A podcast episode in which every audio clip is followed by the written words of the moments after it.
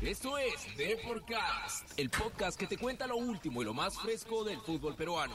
Desde la redacción del diario Depor en Lima, Perú, nos contactaremos con nuestros periodistas que cubren el día a día de los protagonistas del fútbol local. Agárrate que ya comenzamos con DeporCast.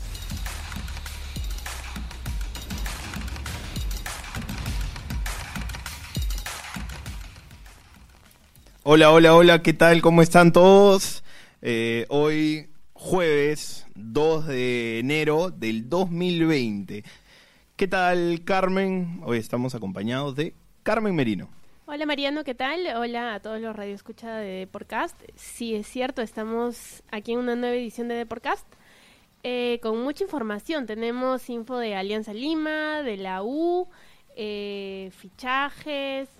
Tenemos de todo hoy. Sí, de todo, y tenemos a los más indicados para hablar de los compadres. Tenemos a Jesús Mestas, tenemos a María Ferrea. Vamos a empezar con Alianza, con esta linda cuña, porque me encanta la cuña que han hecho de Alianza. Vamos a escucharla porque de repente algunos todavía no se han acostumbrado. Vamos a lanzarla por ahí. ¿Qué está pasando con los íntimos de la victoria? Estas son las noticias de Alianza Lima. Ah, ¿Te gustó? Sí. Sí, está... ya las estaba escuchando, pero está buena, bastante. Sí. Bueno, Jesús Mestas, que como siempre cubriendo Alianza, consiguiendo todas las pepas, hoy tiene mucho de qué hablar, ¿no? ¿Cómo estás, Chucho? Hola, Mariano, Carmen, María Fe, perdón, Sadita María Fe no está en Campomar. Buenos días, buenas tardes y feliz año a todos los hinchas de Alianza, seguidores de DeporCast. Sí, bien, estuvimos en la mañana en Matute. Bueno, estuviste, Mariano, en Matute, sudando, ahí hay que reconocerlo, estuviste, estás bronceadito también. ¿Tú estabas en tu casa, Chucho? No, estaba saliendo de la oficina de uno de los dirigentes famosos de Alianza, uno de los que contrata, por eso que tenemos las noticias calientitas del equipo del pueblo, ¿no? Renovaciones y contratos. Por ejemplo, él nos dijo que al mediodía iba a ser anunciado el fichaje de Alberto Rodríguez y cumplieron, nos dieron su palabra. Y también escuchamos por ahí que en horas de la tarde va a haber otra sorpresa más para los hinchas blanquiazules. No sé... No, quién. Chucho, nos lo cuentas, pues. Yo creo que va a ser Alexis Gómez. Todos dicen que va a ser Carlos Ascues, pero con Carlos Ascues todavía no está cerrado el tema al 100%. Hay un par de cositas ahí que su representante, el mismo representante de Yandesa, de Alexis Gómez, del Mudo Rodríguez, es el que ha negociado su llegada y están ahí ultimando algunos detalles que creo yo tienen que ver con alguna cláusula de salida de Carlos por alguna posibilidad que tenga en el extranjero. Ahora, Chucho, me parece que antes, cuando Carlos Ascues ya ha estado en Alianza, ya tenía algún tipo de cláusula para el extranjero, porque, bueno, Ascues ha ido y venido a Alianza. Esta sería, creo que, su tercera etapa, ¿no? Yo creo que es la cuarta. Con Pepe Soto fue la primera, la segunda fue con el Topo, la tercera y la cuarta con Bengochea, ¿no? O sea... Yo creo que Bengochea es su papá también de Ascues, ¿no? Lo llevó a la selección, es un jugador que lo conoce, lo tiene muy bien mapeado. Yo creo que le va a ser de mucha utilidad al equipo. Pero ¿qué te parece si vamos viendo un poco ya el equipo en sí, ¿no? Ya la columna vertebral ya de Alianza está confirmada. Ojo, hay que sumar los extranjeros que en el transcurso de los días se pueden ir sumando. Ya me dicen de que posiblemente llegue hoy alguien en la noche. Estamos en esa averiguación, no hay nombres, pero por ahí se vocea que viene de Colombia. Vamos a ver qué pasa en el transcurso de la tarde. Ya, es que me estás dejando con la intriga, como siempre, ya siempre soltando de a poquitos la información, porque también hay con que los hinchas lean mañana, ¿no? En la versión hay que leer el papel, hay que leer la web. Pero, Chucho, a ver, hemos estado hablando fuera de aire del arquero, ¿no? Gastón Guruciaga. Tú has hablado con Leao, te ha confirmado algo, y por ahí con la ida de Gallese llegaría este arquero, ¿no? De importante trayectoria. Sí, viene de Peñarol, Bengo lo conoce, pero vamos a retroceder un poquito. Yo creo que la historia de Alianza, a comparación de Cristal y la U, hace un poco más rica, ¿no?, en cuanto a arqueros extranjeros. Yo creo que Alianza tiene la mayor cantidad de arqueros extranjeros en su historia, ¿no? Me acuerdo de la Moña Galvis, me acuerdo de Perkovic, me acuerdo del ecuatoriano Jacinto Espinosa, de Jacinto Rodríguez, de Roverano, del que está en River Plate, el tercer arquero de River, Boloña, Beto Boloña, por ahí se me escapa un par más, ¿no? Digamos de los 90 hacia adelante, ¿no?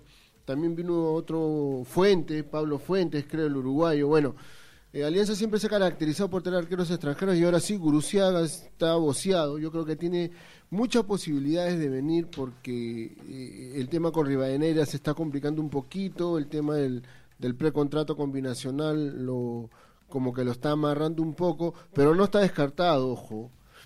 Todavía se viene analizando la opción de no utilizar un cupo de extranjeros en el arco, que para más adelante les puede servir en alguna posición a Alianza. No olvidemos que quieren un central, un 10 y un delantero. Por ahí puede venir un extremo también, no sé, vamos a ver qué pasa en los próximos días. Pero sí, como bien dices, Guruciaga, el sobrino del Vasco Aguirre Garay, está en carpeta con muy buena opción para venir, ¿no? Chuche, ¿cómo ves lo de Gallese? ¿Cómo ves el tema por Alianza? ¿Que estaría avanzada su llegada a la MLS o cómo iría? Bueno, lo de Gallese pasa más por un tema familiar que por una decisión propia, ¿no? O sea, por lo que nos contaron, hay gente allegada al jugador, él no iba a estar tranquilo todo el año con el problema que pasó, ¿no? Yo creo que él ha preferido esto, darle prioridad a la familia. Vemos las fotos que ahora la está pasando bien con la familia, está recuperando ese tiempo perdido. Y si él se quedaba acá, imagínate, yo que estuve el día de la primera final en Juliaca, no sabe lo que le gritaban, ¿no? Cuando salió a calentar, me imagino. Fue terrible, ¿eh? Fue terrible, le gritaban de todo. Entonces, yo imagínate, este año no había forma de que se quede y que esté concentrado. Siempre iba a tener ahí algo para que la gente le empiece a recordar ese mal momento, ¿no? Pero yo creo que sí, ya lo de Pedro Gallese, gracias más bien por haber defendido la camiseta más hermosa del fútbol peruano, los colores más hermosos del fútbol peruano. Sí, sí. Y ya se fue. Bueno, entonces con la ida, como dice, de Gallese, por ahí habría que tocar otras posiciones. ¿Tú crees que lo de Zambrano, con la llegada del Mudo Rodríguez, como que lo complica un poco, o igual veías muy muy lejano lo de Zambrano? Porque hoy día ha salido el representante de Zambrano, escribió en redes como dudando un poquito de la veracidad de lo que salió hoy día en el papel, Chucho. Sí, yo, de verdad, Elio Casareto creo que está manejando la opción. Hemos tenido contacto con él, sí nos ha comentado algo al respecto, pero por las informaciones que se han publicado, vienen de parte del club, sobre todo, ¿no? O sea, no es que uno tiene fuentes en el club, conversa con los dirigentes, los encargados de las contrataciones, y si ellos tienen la certeza o la ilusión o la seguridad de que el jugador va a llegar, entonces te brindan la información. Entonces, yo creo que el tema ha venido más por ahí que por una mala información que se haya querido dar. O sea, es cierta las reuniones que se han dado. Carlos Zambrano el 30 de diciembre ha conversado con la administración. Podemos confirmar eso, que estuvo reunido con César Torres, porque conversamos con él y nos confirmaba el hecho. Pero vamos a ver si en los próximos días se da, ¿no? No sería la primera vez que pase este tipo de cosas, ¿no? Porque los jugadores siempre dicen, no, todavía no hay nada, y al día siguiente lo están presentando, lo están anunciando.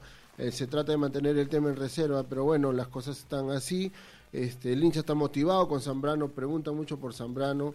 Él quiere jugar por Alianza, ojalá sea este año, ¿no? Y juegue la Copa, sobre todo por la continuidad que necesita, y Gareca se lo ha dicho, ¿no? Y la confianza que tiene Gareca con Bengochea es única, o sea, están conversando demasiado entre ellos para que el León tenga minutos en el fútbol.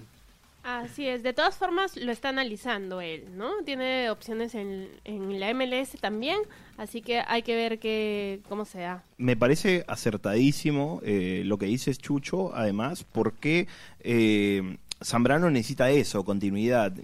Todos sabemos que él apunta a la selección, esa es la meta de todos, y Alianza en ese primer trimestre, y ojalá sea más todavía, le toca jugar Libertadores, le toca jugar el torneo local, y qué dupla sería además con Alberto Rodríguez, ¿no? Entonces creo que da para soñar, el hincha blanquiazul seguramente ya lo está haciendo, y bueno, te agradecemos, Chucho. Vamos a estar seguramente más tarde contigo, igual conversando y todo, para ver qué pasa mañana también. Mañana vamos a estar nuevamente con DeporCast.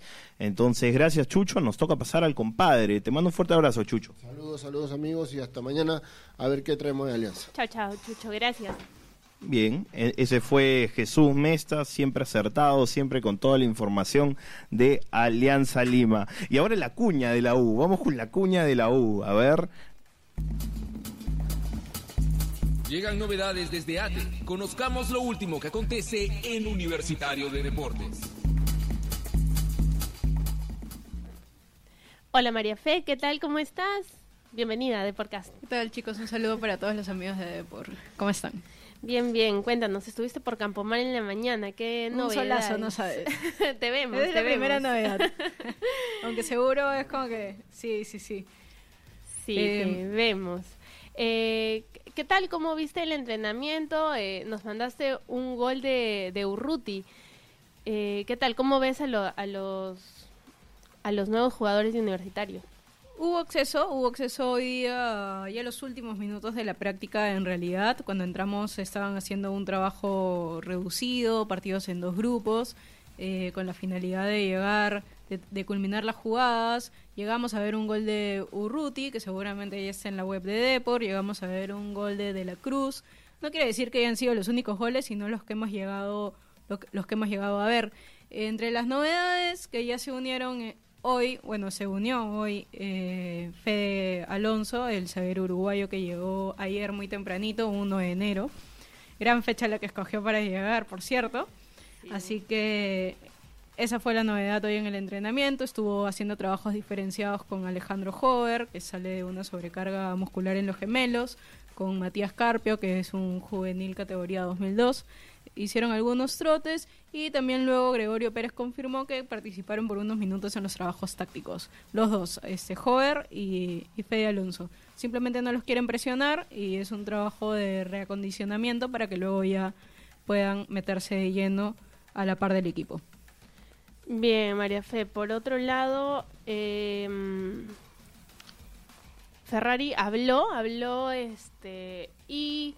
de Corzo, ¿no? Habló de Corzo, es cierto, y dijo que no había recibido él ninguna propuesta de Rosario Central y que tiene contrato el jugador con Universitario. Sí, es que creo que agarró a los hinchas un poco desprevenidos, porque hay que decirlo, Aldo Corzo es de lo más importante en peso, en jerarquía, en juego además. Hoy día Gregorio Pérez ha hablado muy bien de él, entonces era la duda, ¿no? La incertidumbre que había, y hoy se encargó el gerente de la U de descartarlo, ¿no? Poner los paños un poco fríos, ¿no? Porque la hinchada estaba desconcertada. Yo creo que paños fríos, más que nada, ¿no? Porque primero hay que recordar que esto se trataba de un acercamiento del nombre de Corzo a Rosario Central.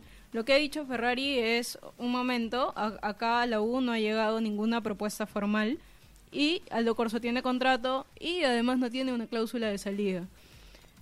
Lo que viene a ser que el orden de las cosas sería que haya un ofrecimiento y que a partir de ese ofrecimiento Rosario Central se comunique con la U. Claro, que muestre un interés. Muestre un interés formal, en todo caso, y al no tener una cláusula de salida, a ver si se puede hacer una negociación, porque eso ya sería una cuestión del club, porque tiene contrato. Entonces, a partir de ahí, de repente ya se podría ver una posibilidad. Lo que dice ahorita Ferrari es, no ha llegado nada, nosotros no sabemos nada. Claro, y hay otros jugadores por ahí que tienen contrato, pero que no van a estar actuando este año en Universitario, María Fe. No sé si los tienes por ahí. Se escuchó mucho de Grau, ¿no? ¿Algunos estarían yendo para allá? Sí, así es. Gary Correa ya es un hecho que va a jugar en Grau este año. Es uno de los préstamos que se ha estado buscando, al igual que el de Werner Schuller, que se iba a San Martín, al igual que Patrick Zubczuk, que ha sido presentado ya por César Vallejo. Y se busca todavía el préstamo de Emanuel Paucar y el de Tiago Cantoro, a partir de la llegada del uruguayo. Tiago Cantoro estaría cerca a Grau también. También, me parece, ¿no? Sí, también lo que se sabe es que se está negociando con Grau y que también había una posibilidad por ahí de Sport Boys.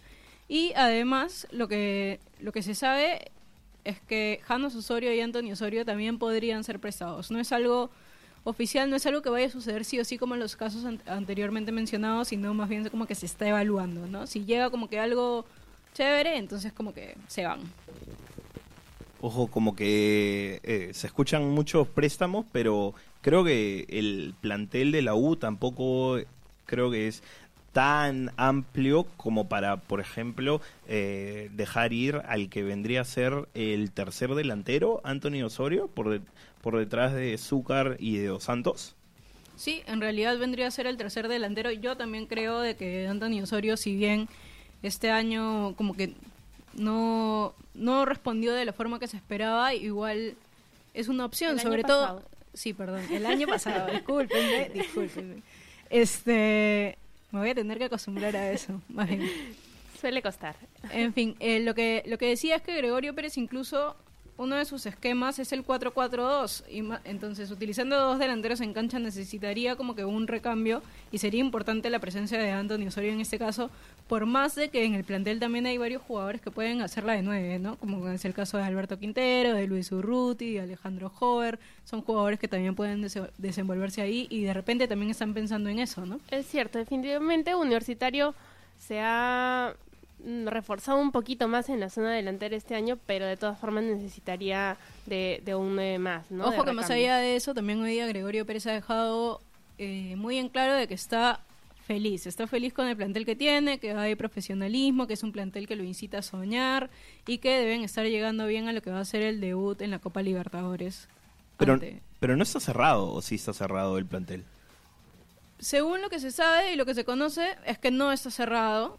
Hoy día Gregorio Pérez ha dicho de que si bien está contento con lo que tiene, todavía no puede apresurarse a decir que está cerrado, de que no va a llegar nadie más, y se están evaluando todavía como que algunas opciones. Tenemos también nacional. Por ahí la información de que Diego Chávez sería un fichaje universitario. Salió Jan Ferrari a hablar en la mañana sobre este tema y dijo que sí, estaba entrenando, pero que era simplemente una oportunidad. ¿Tú lo has visto en Campomar? No lo hemos visto en Campomar porque hemos estado viendo el entrenamiento del primer equipo y él ahorita está entrenando con la reserva. Bien lo ha dicho Ferrari de que es un plan de recuperación el que tienen con Diego Chávez, de que quieren comenzar desde cero y él se tiene que ganar su oportunidad desde cero, es decir, desde la reserva. En todo caso, sí está bien encaminado, lo que conocemos es que está muy bien encaminado y que podría firmar contrato incluso antes de lo previsto, y sería la competencia de Aldo Corzo, si es que Aldo Corzo finalmente llega a quedarse. Sí, a mí me gustó algo en especial que dijo hoy día Jan Ferrari a RPP, que es necesita confianza el jugador, y que la U también recupere esa confianza en él, ¿no? Porque también dijo que a la primera, como que chau, ¿no? Acá es como una relación, tiene que haber confianza entre las dos partes, y si alguno de los dos se equivoca, esa confianza va a estar dañada, ¿no? Entonces están siendo todo muy lento con Diego Chávez, que creo que está bien, ¿no? Una oportunidad, ¿no? Dijo que el mismo jugador había tocado las puertas de Universitario para pedir una oportunidad y que se le estaban dando. Así más allá de eso, es como que también es un buen recambio para un puesto que suele estar descubierto, en el que normalmente juega también Bryan Velarde cuando no estaba Aldo Corzo, y se descubría como que también la parte central, que ahora de repente tiene más jugadores, pero que igual la posición en la que se siente más cómodo Velarde es de central.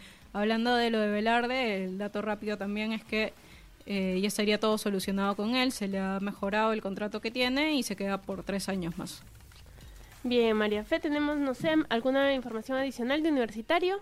Lo último es que desde hoy están a la venta las entradas para la Noche Crema, para el debut en la Copa Libertadores, no es el debut, es el segundo partido en lo de la Copa Libertadores, y los precios están por los suelos, así que el hincha lo que tendría que pasar es que... combo. Y vienen en pack. Las populares nada más están 40 soles para los 2 partidos. Creo que es una gran oportunidad para que el estadio se llene y se comience con el pie derecho esta temporada. Es cierto. La sorpresa ahí fue que se ha eliminado la zona familiar, ¿no? Pero no dudo de que, al menos para la Noche Crema, el Monumental va a estar repleto.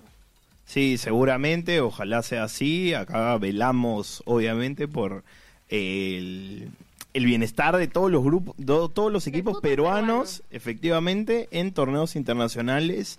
Ojalá sea así para todos los que compiten en la Sudamericana, en la Libertadores. Vamos a estar seguramente al tanto, vamos a estar de hecho al tanto de todo eso en la versión impresa, en la web. Amigos, por favor, depor.com, ya saben que ahí está toda la información, nunca para. Y en la versión impresa mañana también, ¿no? Ahí 50 céntimos en el kiosco, no cuesta nada.